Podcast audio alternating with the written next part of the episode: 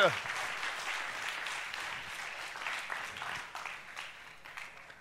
Excellent. Thank you for that. I really love all of that. it makes me feel really comfortable. Not. Um, excellent, but thank you, Neil. Uh, great to hear about our youth. Um, they've all gone out, haven't they? So I can be my usual tedious self. I have to like, ham it up for the youth. Excellent. Um, we're going to be interviewing, uh, as, as Neil said tonight, uh, we're doing uh, part of our sofa series, uh, which is an interview session uh, of our, uh, our one hour service tonight with Hannah and some of the youth. I'm so looking forward to that. Apparently, they're going to tell me the questions I've got to ask them. So I've done no preparation whatsoever. I was told, we'll give you the questions, you ask them. Okay, so here you go. Well, we're doing the, the um, Love Never series, as we've, we've been. Oh, am I on? I am now. Uh, as we've come to know it, the Summer of Love. This is part four. This is the final part of the Summer um, of Love series. Uh, just drawing things together. I could have carried on talking about this for weeks, but it's important to bring this down as we, we get ready for autumn. Tonight we're going to be videoing the autumn video notices. autumn, winter is coming. Do you, do you see what's going on here? What do you see? What do you see? It's the shadows of camels. If you actually look, there's a little pale line at the feet of each camel. That's the camel with a big dark shadow above it. It's area. Can you see it? I love optical illusions. I love that. It's the sun is low and the camera is above. So you don't see camels, you see shadows. I love the fact that there is something coming. Do you see it? There is something. Something is not quite as we think. There is something on its way. I've got a little optical illusion for you the flying carpet. or is it? There's actually the shadow of a flag just falling short of the platform that she stood on on the beach. But for the world, she's hovering. I had so many of these, I could have gone on for hours with these. I love, you know, sometimes we think we've seen what we've seen. Sometimes we, we, we, absorb what we think is there. Sometimes we hear the news. Sometimes we read a paper or we see something on Facebook or we get a feel for what's happening around us and we think we know. But what if there's a bigger picture? What if there's more? You must have done that thing where you've, you've well, this last few years we've seen, haven't we, where specialists tell us what will happen with politics and then they discover they're completely wrong because they haven't really seen. There's almost like the world is almost like living in, in an illusion at the moment. Things are not quite what we think. People, things are not quite going where we think they're going. And how do I know that? How do we know this? Because the Lord is still the Lord and He's not finished yet. He's begun a good work and He's not finished yet. So something is happening. I'm just going to take us through a familiar reading. We've been reading through 1 Corinthians chapter 13, uh, verses 1 to 13. I'm going to read through these. I'm going to ask if the guys at the back can drop it down as I get to it because I've, there's three slides. I'm not sure where the slide breaks are. So it says this, and it's, it's talking about when a church gathers, the, the church in Corinth, um, a long, long time ago, gathered together. And this letter was written to them to deal with all sorts of life stuff that was going off. And it says this If I speak in the tongues of men or of angels, but do not have love, I am only a resounding gong or a clanging cymbal. If I have the gift of prophecy and can fathom all mysteries and all knowledge, and if I have a faith that can move mountains, but do not have love, I am nothing. If I give all I possess to the poor and give over my body to hardship that I may boast, but do not have love, I gain nothing. Love is patient, love is kind, it does not envy, it does not boast, it is not proud, it does not dishonor others, it is not self seeking, it is not easily angered, it keeps no record of wrongs. Love does not delight in evil, but rejoices with the truth. It always protects, always trusts, always hopes, always perseveres. Love never fails. But where there are prophecies, they will cease. Where there are tongues, they will be stilled. Where there is knowledge, it will pass away. For we know in part and we prophesy in part, but when completeness comes, what is in part disappears. When I was a child, talked like a child. I thought like a child. I reasoned like a child. When I became a man, I put the ways of childhood behind me. For now we see only a reflection as in a mirror. Then we shall see face to face. Now I know in part, then I shall know fully, even as I am fully known. And now these three remain faith, hope, love. But the greatest of these is love. So we've been looking at those verses. And we've been exploring different aspects of what love brings. We've been looking at the prophetic. We've been looking at tongues and languages, faith that can move mountains, been looking at miracles. I want to tell you what, what love actually does. I can have the next one if that's all right, please, now. Am I back, am I back in charge again? Yeah, thank you. Um, what love actually does is release vision. It releases vision because it allows us to see things differently. When we see things differently to how everybody else is perceiving things, that is our vision. You see, if we just see what everybody sees, we're just seeing things. But if we have a vision, we're seeing what can be and what is being called into being. It's when Jesus prays, Your kingdom come. He's calling it into being. That's what I want to explore this morning this whole concept of a loving vision and the impact that has on our lives. We tried to say two or three things over these last few weeks I've been speaking. And here are the three things that I've said uh, that we've had up there. I'm just going to read them out to you. And they're about the gifts of the Holy Spirit, about moving the prophetic, and about acts of faith. And number one thing that we said is the gifts of the Spirit are the tools that help us grow lives filled by the fruit of the Spirit. That's the loving character of Christ for us. Love is the motivation to move in the gifts of the Spirit to bring that fruitfulness of the Spirit into our lives. That's the loving character of Christ in us. So that's Christ's character for us, Christ's character in us. The second thing we said without love, there is no more than a prophetic moment. With love, there is a prophetic movement. It is God's kingdom come.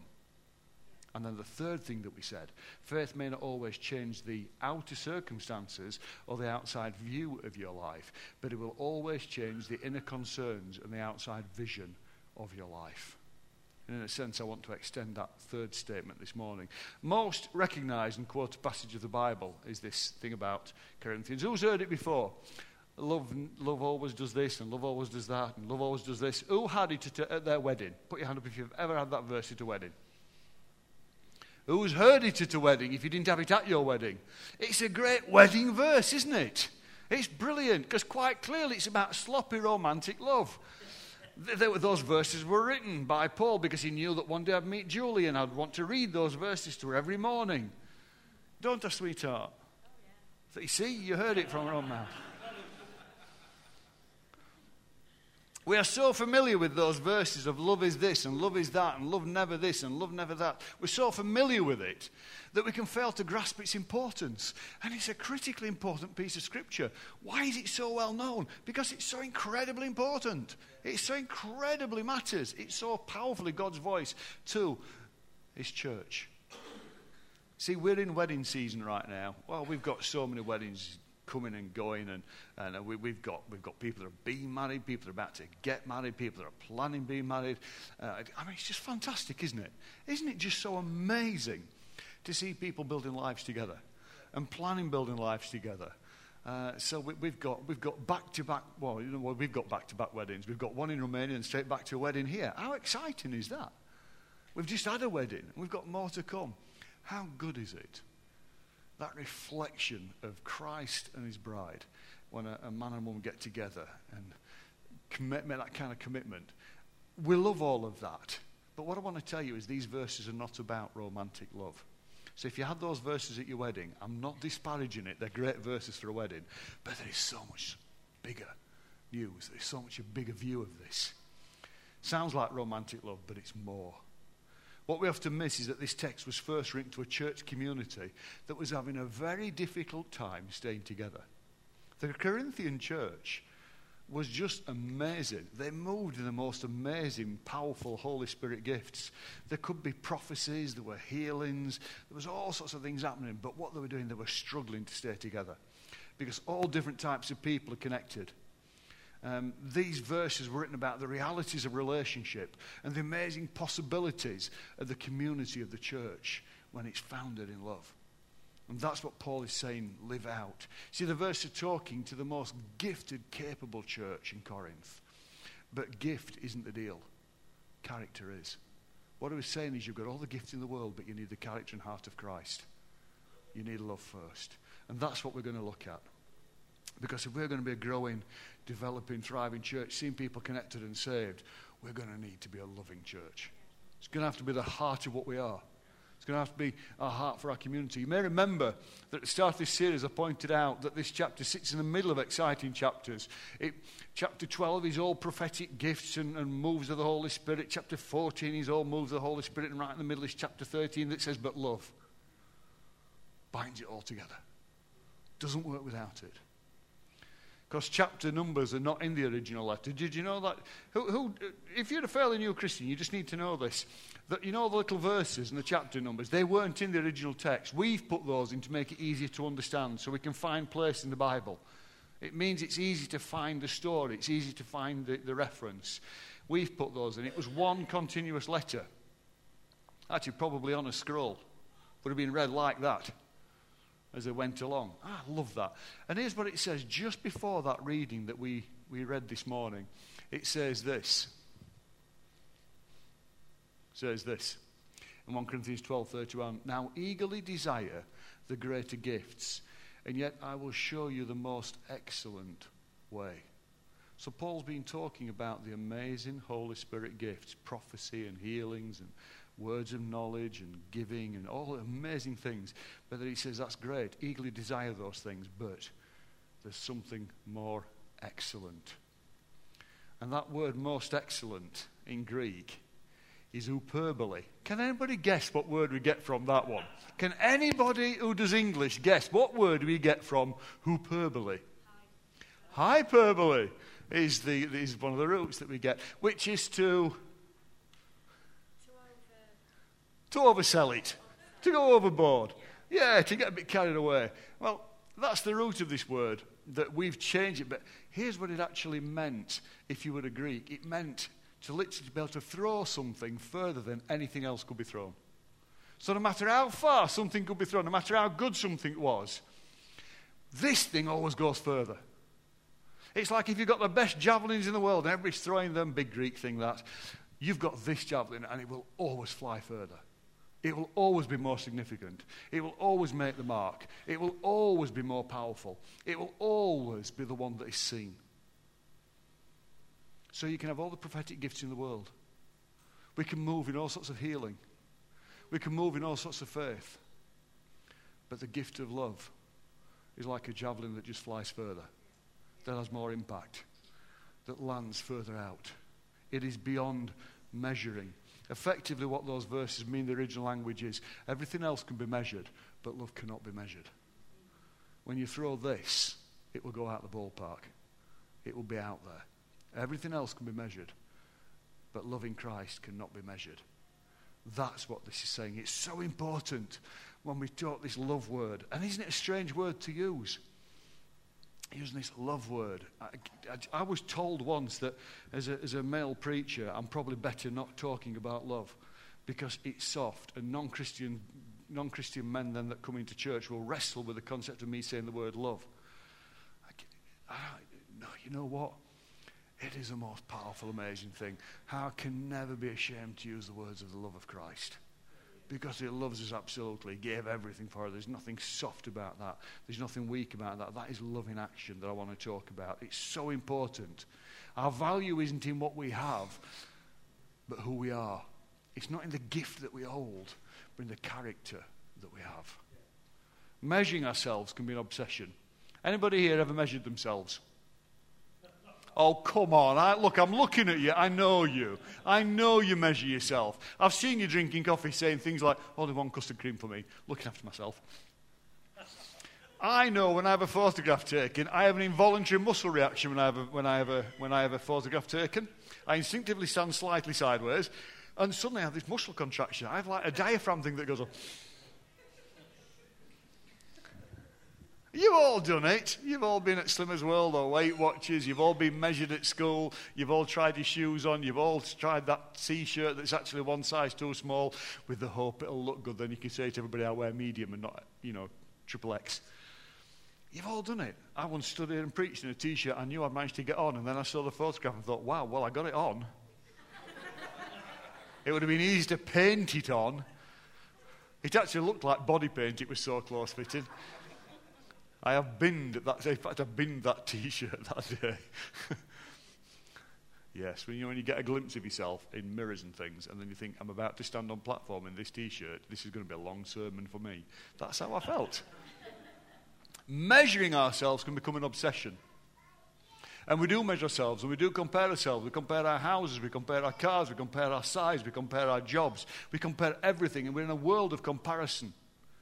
What I have, what I own, what I possess, what I do, where I go, my abilities, oh, how many likes I got on Facebook, as trivial as that. We compare ourselves and measure ourselves constantly. Gift alone, without love, means we compare. And you know what comparison is? We judge. We either judge the other or we judge ourselves. And here's what the Word of God says we're not called to judge, but to love. Called to love, not to judge. We're not called to condemn. Because if I start judging me and start judging you, when I get outside that big bad world and start connecting with people and sharing good news with people, I will begin to judge. And first of all, I've not come to condemn or to judge, but to love. Christ came into the world not to condemn the world, but to save it. Who's good enough? Who's good enough here? I'm not. I've judged myself. I know I'm not. We're invited to a way that is beyond measuring. Love is the shape of life that has been set free from the competition that is disrupting communities, traditions, and even the church. Do you know why our communities often struggle to work? Why local government struggles to work? Why national governments struggle to work? Because we judge, we compare, we consider, we are better than, we are worse than. And it becomes destructive. That must never become a part of this church community. We must be a church community that just first of all loves. Doesn't mean we have to agree, and that's the power of these wonderful verses. That's the power of these verses in Corinthians because what it is saying is you're a church of all different types, of all different sorts of people, and you've got all sorts of backgrounds. And if you chose to, you could compare with one another and start to judge each other. But here's the deal love is bigger than that. And that's what we're about. And that's what I want to expand on. Hear this. When we come to church, our lives are enriched. But when we become the church that loves, our world is enriched. When we become a community that is united and loves and doesn't judge, we'll carry that loving, non judgmental heart into our community.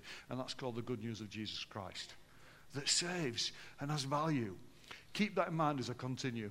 The church in this letter was actively pursuing some of the gifts, and that's good. They were desperate to prophesy, desperate to do tongues, desperate to see healings. And I want, yes, yes, and yes. To all of those things in the Holy Spirit, we want them all. They are good unless in the process people forget about loving their church family. Neil, how many people have you healed this week? Three, did you say? Five. Five. Oh, so close, mate. So close. I did six. I did six. Come on. Six. Because I am more godly than you. If you step up in faith, maybe you could do the sixth next week.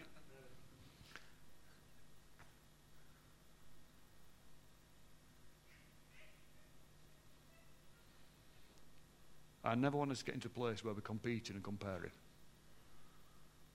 You know, if a church down the road has 12 baptisms this Sunday, you know what we do?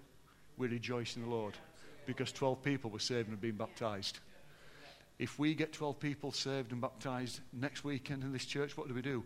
We don't gloat. We say, Thank you, God, 12 people have been saved and baptized and have begun their discipleship journey. That's what we do. Without love, it doesn't matter what budgets we've got, or in our case, haven't got. It doesn't matter what building we're in, it doesn't matter what strategies we have. There will just be things without love because love breeds, breathes health and life into them. It is the love of Christ that brings that breath of life. Otherwise, they are just things. See, this is just a building. It's just a building. Unless the people that use it and are sent out from it are filled with the love of Christ. And then it becomes a base. Then it becomes a hub. Then it becomes a launch pad. Then it becomes a home. Then it becomes something that is prophetic. See, budgets, buildings, and strategies do not give the shape, give church the shape that God desires. Anything we have, anything we pursue, anything we do only has value as far as the motivation is formed out of our character of love.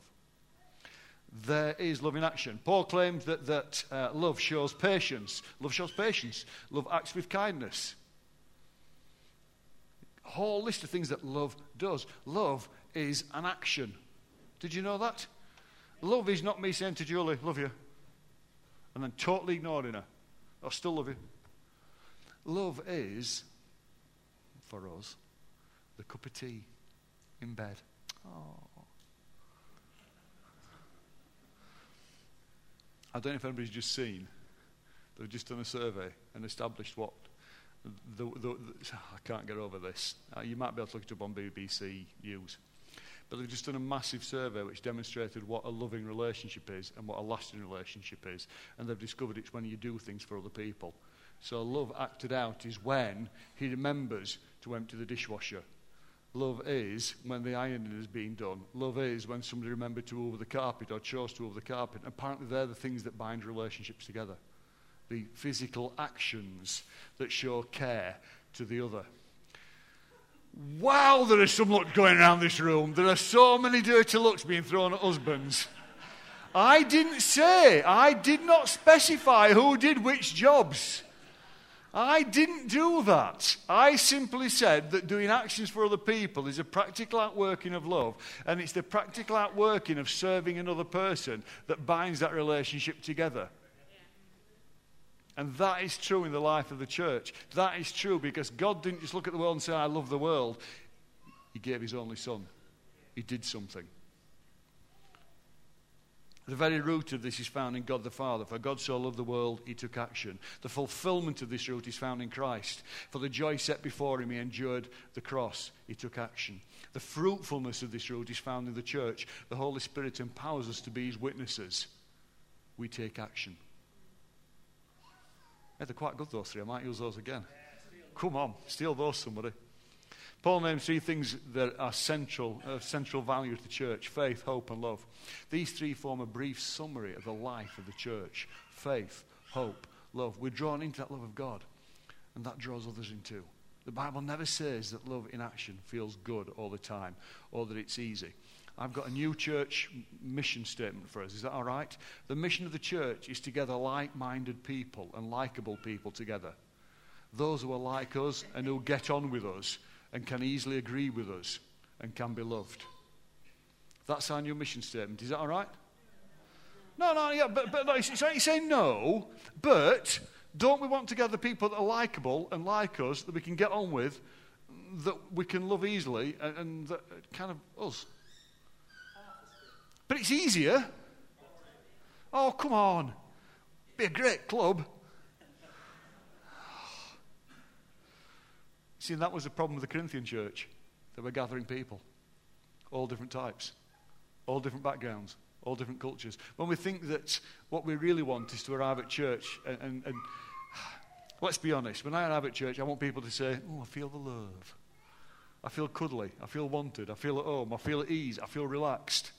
And yet, when I fill it with all different cultures and backgrounds and oh, all, all these different types of people, some of that smothering feeling will go. And then people start saying, What is my place here? Where do I belong? You know what? We have to learn to love in action and discover that at the center, the thing, the most important thing that binds us together, that unifies us, that makes us able to say we are one, is Christ. That's our focal point. We don't judge the differences, we highlight the unity in Christ. I want to be hugged and valued and be catered for and smothered. But true love is not measured by that. It's not measured by just how good it makes me feel. In the context of 1 Corinthians, it would be better to say that the measure of love is its capacity to continue in the face of tension and disagreement without division. That's what love does. Did you know that we don't always get on in this church? The leadership team sometimes disagree with me. Because I love them, I bear with them until they see the truth and until they have that revelation. Periodically, they bear with me until I have the revelation and see that they're right.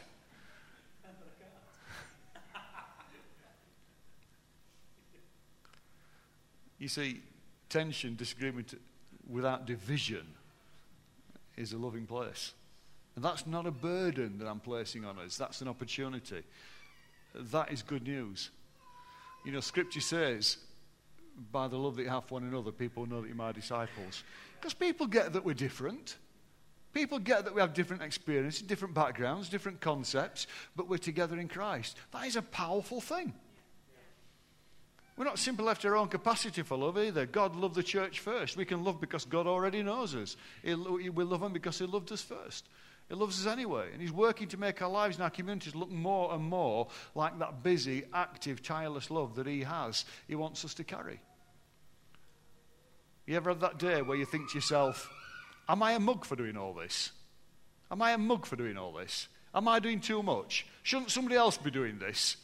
I've got another meeting again. I'm doing this thing again or that thing again. Does anybody ever make those? I know you won't say it out public. Has anybody ever said that quietly to themselves?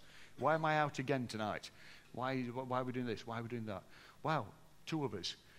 We are just not good enough for this church. Wow. You know, whenever you have that feeling and you go to that meeting anyway, or you go and serve that person, or you prepare that meal for that person, or you attend in some way, or you give them a call, that is a demonstration of love in action. Because without love, you would stay at home. With love, you connect. So sometimes when you feel tired, and sometimes you ask the question, why am I doing this? And you ask the question, how much longer? That can be a demonstration of love. You know that even Jesus asked that question. You know, Jesus actually went to one side and said, Lord, how much longer have I got to be with these people? He actually said that. But you know what? He, like the Father, loved us and stayed around. He lived it. So, you know, you're probably expressing active and living love when you feel that way, when you need energy.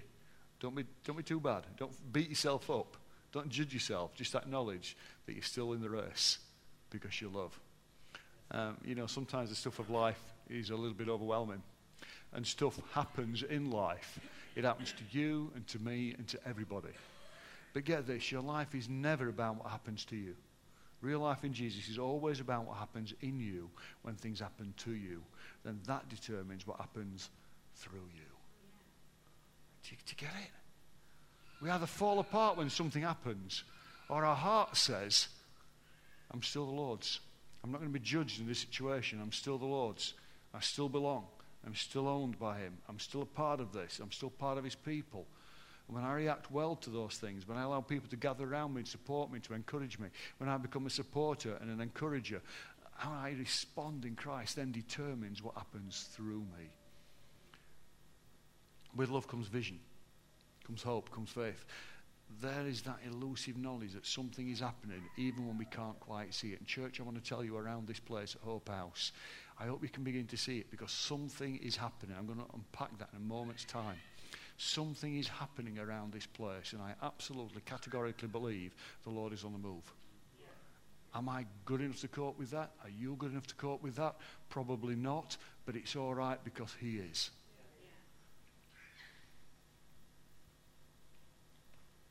Without love, we drift away, or we walk away because we compare or we judge. You see, the bottom line is where there is no love, we breed isolation where love breeds connection. Without love, we look to connect with people just like us. With love, we just want to connect with people. You see, if we don't love, we want to say things like connecting people like us to a God like us with lives like ours. But the thing is, we're all unique. There aren't many people like us. You know, there's nobody like you. There's nobody like me. I am utterly unique. My attitudes and opinions and history and formation is completely unique and different to yours. There's one thing, you see, Julie and I, we say we're exactly the same. We've got the same kind of upbringing, the same kind of uh, perspective on life. We're the same kind of people. We fit together perfectly. There's one massive difference, though. Julie's a woman, and I'm a man. And that makes us massively different. And our perspectives are different amongst all the other differences that we have. But in love, something begins to happen. With love, we look to connect with people. And that's why in our building it's just connecting real people to a real God in real life. Because people have real lives out there. And our God is real. And they are real people. We're not judging and valuing people on similarity, but simply loving them because intrinsically they are valuable to God and loved. It's what Christ did for us. When we were his enemies, he first loved us. And that's the church we can be. How are we connecting? What is it we're beginning to see? Here are some of the ways we are connected as a church. And I've just written a list down, and this list is far from complete um, because we're actively seeking just to love and to serve our community. Um, here's what's happening we have a brilliant community cafe where all sorts of people, yay, all sorts of people meet together. Right now, uh, this afternoon, um, meeting in our, our old campus building, our old building across the road, we have a Latvian community church that's, that's going to be taking over the front of that building. How good is that? I kind of thought that was a really good thing. We have a Latvian community church that connects with nobody or nothing, and yet they've said, Paul, will you come and speak at our big celebration meeting next Sunday afternoon? Yay! So we're looking to partner with them so they can get all the child protection stuff in place and get all the kind of legislative stuff in place because they've come and said, we need your help doing that. You know what? We're walking with them as part of the body of Christ in this town. How brilliant is that? So there's still a presence and witness of God there and here. That's, that's church growing in this building. For us this morning, are different nationalities so many national. We were trying to tot up how many different nationalities we have connected with this church when we're all here. It's brilliant. There are so many.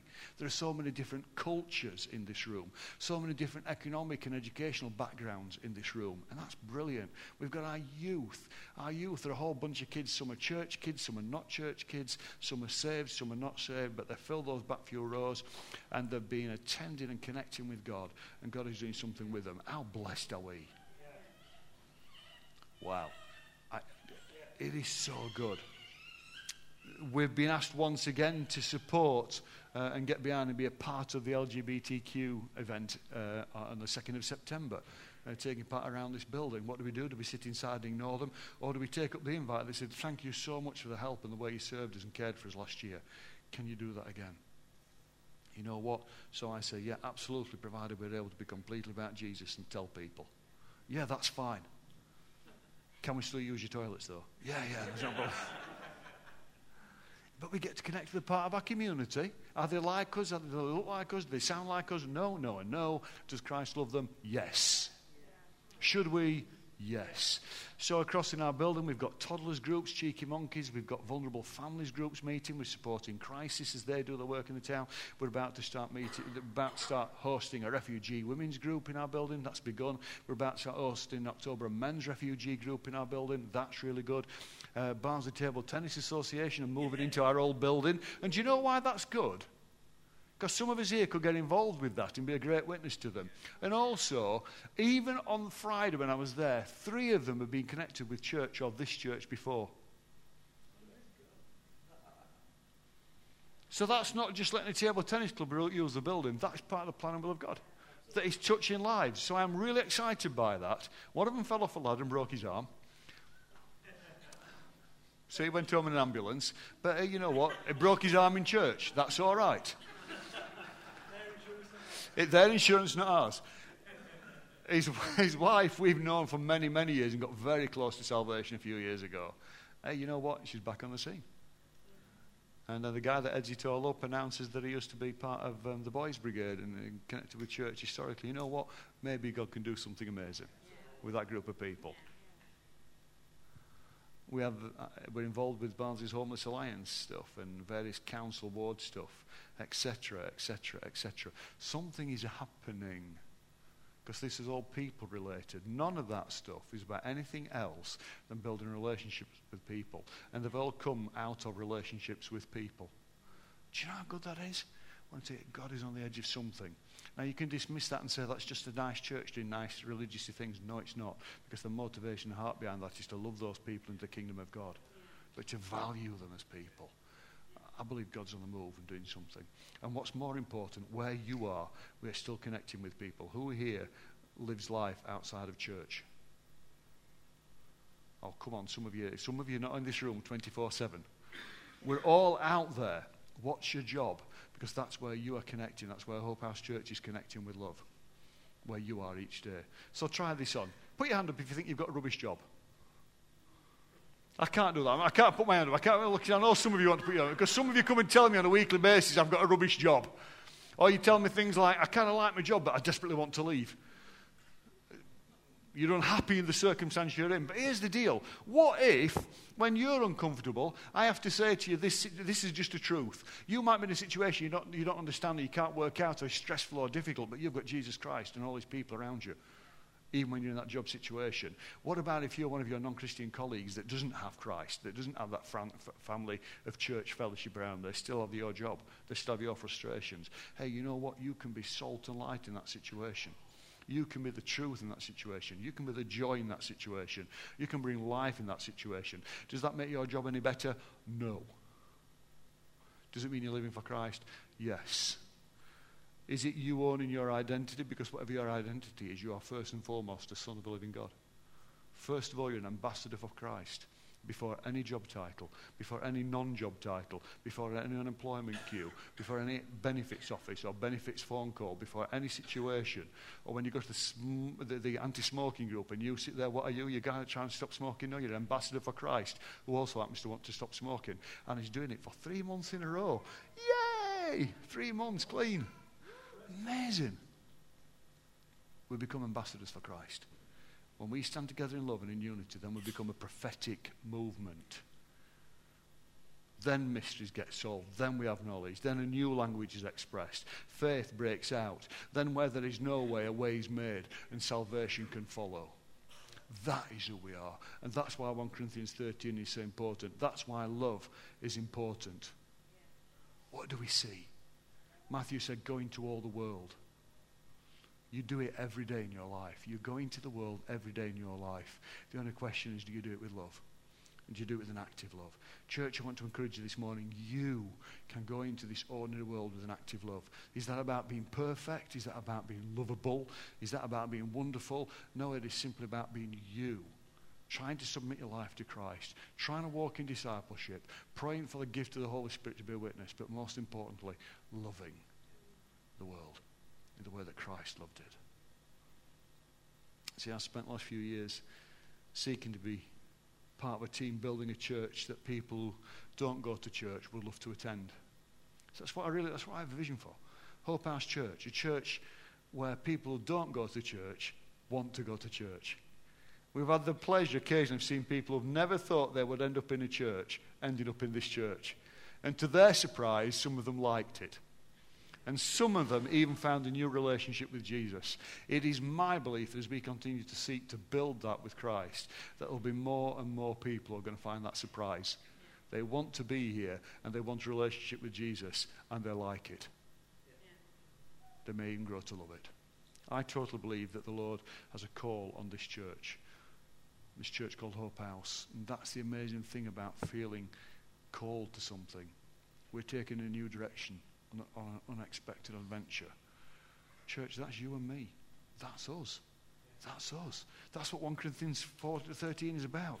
It's about being filled with the Holy Spirit to move in all these wonderful prophetic gifts, words of knowledge, healing, uh, tongues and, and faith, making a way where there's no way. But it is all rooted in the character of Christ, our loving Saviour.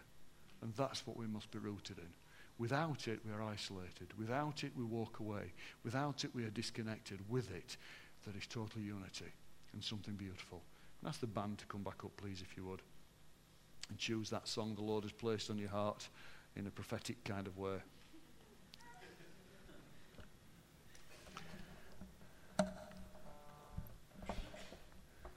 You see,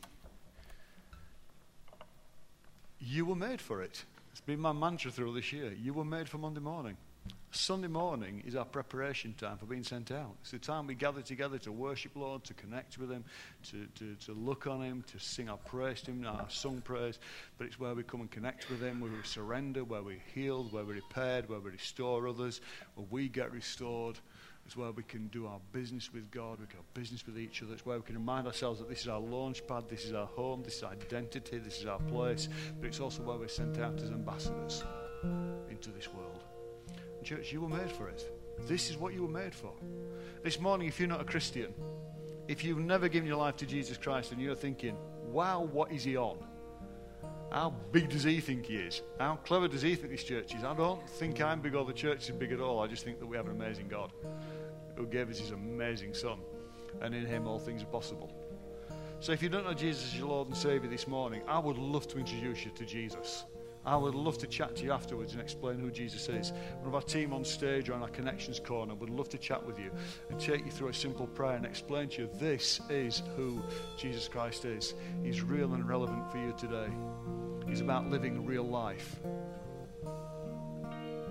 But, church, I want to I want to ask us this question this morning as we're going to just, I'm not having an appeal, we're not calling you forward, but I want you to wear this lovingly. Are you ready to love this week? Are you ready to take action? Are you made for Monday? It's a choice.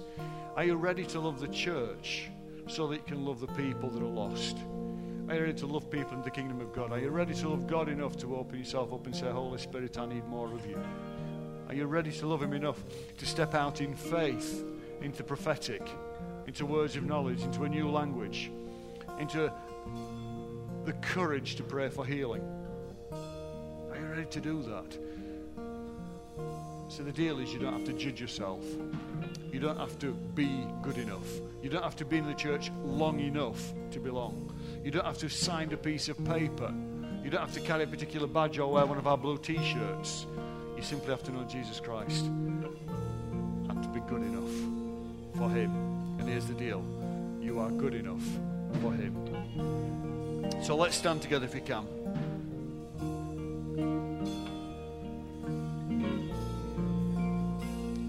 Are you ready? Are you ready to take action this week? Are you ready? Are you ready to say I was made for Monday? It's a choice. You are chosen, not forsaken. So you can choose. Think of the nationalities around this place when we're full, it's not holiday season. Think of the breadth of people, the ages of people, the different cultures and backgrounds that meet in this place. And just think the Lord wants to grow that, and you are called to be a part of that. So, Lord, we pray now that for Hope House Church, you will pour out your spirit. We pray, Lord, that you will give us a greater vision to see what really is. Lord, we don't want to see shadows. We don't want to see optical illusions. We want to see as you see. We want a pure vision, a true vision of your kingdom come. So, Lord, be with us now, we pray. And as we bring our, our act of worship lovingly to you, Holy Spirit, we ask that you would fill us, that you would surround us, that you would inspire us, and that we will be sent out from this place as ambassadors of the living God speaking for Christ, being good news in our communities. We ask it in the name of Jesus. Would you make us a church of love, connecting real people to real God in their very real lives? Amen.